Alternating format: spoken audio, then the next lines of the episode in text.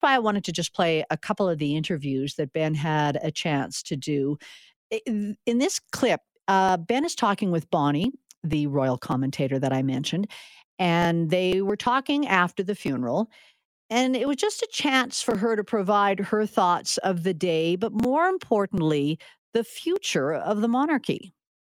Um, just your impressions of, of today. I think we spent so much time thinking about what today might look like, and today is now almost come and gone. Uh, I enjoyed the calmness of today and the quietness of it, uh, and the the reverence that people seem to show to Her Majesty. Uh, and there was a lot of pomp and pageantry, but it felt it felt normal, which is kind of weird, but it's what I expected her to have and how that they would send her off. So um, I was actually glad to witness it. It did. It did very much befit her. Yes. Much le- not necessarily a monarch, but her. But did her. not. Yeah. Well, you know, it's clear that people admire her around the globe. Uh, and it's been a world history lesson the last 12 days, reminding people of, you know, the monarchy, democracy, what it means. And for some reason, millions and millions of people feel attached to this woman that, in many cases, wasn't their queen, but she's been a leader and a steady, quiet diplomat for over 70 years. So it's a pretty extraordinary reputation. Tell me a bit about what you found in the service itself that really spoke to you about the kind of person she was. We know that she had a hand in the planning. Um, a lot of the the anthems were things that you know there was there was a lot of the Queen woven into that whole event.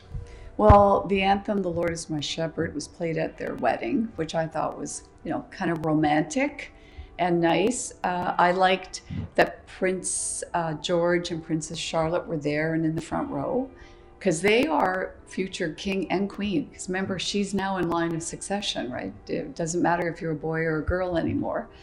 I thought that that was nice. I thought it was a nice gesture that they invited people from public service and from the charities, uh, uh, rescue people, you know, first, um, uh, you know, people that, uh, ambulance drivers, Right. all that fire people, they were all there. I thought that was nice. I also noticed that the Queen had invited uh, Sarah Ferguson, the Duchess of York. So even though she's been divorced from Prince Andrew for a long time, they remained very close friends. Someone described it to me as that this will be a family funeral watched by a billion people, and that's kind of what it felt like. Well, I think this funeral reminds you of any loss in your life, especially if you've had a recent one, and especially if it, if it was a grandparent or a, you know, or a mother or father, elderly. Uh, but somebody that just remained consistent throughout her life. And if you're if you've ever been a volunteer or done anything for your community or built the local local hockey rink or trained kids how to ride bikes or you know a coach of some kind that's what today was about that was thanking everyone for understanding public service and for caring about it Justin Welby, the Archbishop of Canterbury, mentioned again her vow. And I remember going back and watching her vow on the day she died, going back and watching that clip of her in Johann in Cape Town back in, in uh, when she turned 21. It's amazing how that, in fact, and he said, you know, so rarely has a, has a promise ever been so well kept, I think the words were. Um, it's amazing that, that she, I, she used to call them her salad days, that she'd made that commitment. Right, and But right. she stuck to it. And that is something I suppose that people are both nostalgic for, but also still revere. Incredible that she said that at 25 and that she carried through on it uh, how would she have known at 25 what her life was to be and how long she would live given that she'd lost her father so early and i think that's why she actually said no matter how long i live right that i will i will be your servant so um, I don't think it was foresight. I think it was loss, loss of father. And then uh, I need to reassure everyone that I will be here for them. And she did that. What did you make of of just in the last week overall, all that we've seen, the long line to pay respects to her lying in state, um, a slightly different approach from the king already, sort of out meeting and greeting, being more candid in those conversations. We're seeing a bit of a shift already, but also, you know, clearly an affection for the queen, but also the monarchy itself trying to look for a new a new footing. I think. Yeah. I think we're starting to see King Charles be a bit more accessible. I think he needs to do that. It it's not the same uh, for him and the Queen. I mean, he will take on all of her goodness and service and and and carry that with him to help him in his role and to help save the monarchy. But he'll you know he he is he's different. He's 73 years old or you know like he's he's had a lot of life and now he's in many ways in a new position that he's been wanting.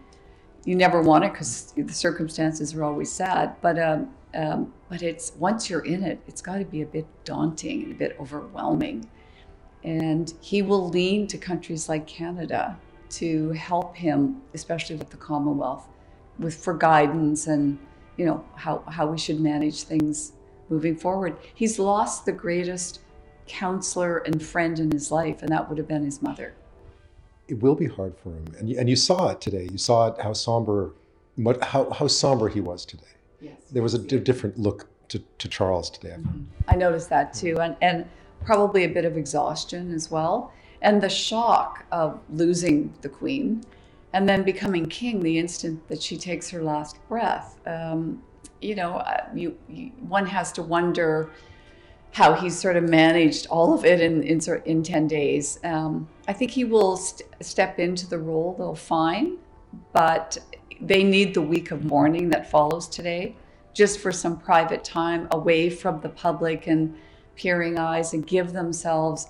They need to rest, and they need to have a couple of uh, good laughs with each other and just sit and talk and think. He will be working every day because he is now the king. There, there are no days off for a king or a prime minister for that matter, or the president of the United States. So um, his work will be healing for him because he, he has no choice but to deal with it. I was going to say this is not an easy time. I mean, we've taken this 10 days of mourning. People have sort of taken a step back from all the day to day issues, but obviously Britain's facing some serious issues. The family is facing some serious issues. We saw Prince Andrew this week. Harry's memoir is coming out. Right. I mean, there are there are some there's some landmines ahead. Yeah, there are landmines ahead, and some may come from the family and some will come from the commonwealth or you know possibly another country that's mad about something. So he's got he's got stuff to deal with and he's going to have to show progress and that something's happening like within the next 12 months. Like he can't let this sort of sit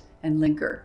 He's he's going to have to step into it. Well not him directly but with with the other countries of the commonwealth and and I do believe Canada will play a leading role in that. It's hard to it's hard to even right now it's hard to imagine that she's gone and now there's a finality to it today obviously seeing yeah. the coffin leave and, and you know it, there is a finality to it um, any thoughts any last thoughts just on the last week and today it's been it's it's been a it's been a very whirlwind it's been a whirlwind 10 days for britain and mm-hmm. anybody else who follows this i'm glad i've seen what I could see of this today because it is historic and will never happen again. We'll never see another monarch last over 70 years. It's, it's just not going to happen. So um, I thank her for her contribution, though, to public service and to recognizing volunteers and the unsung heroes out there and the quiet workers that never get recognized.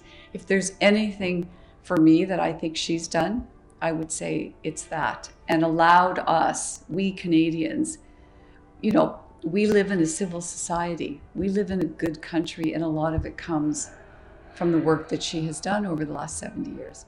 Bonnie, thank you so much. Thank you.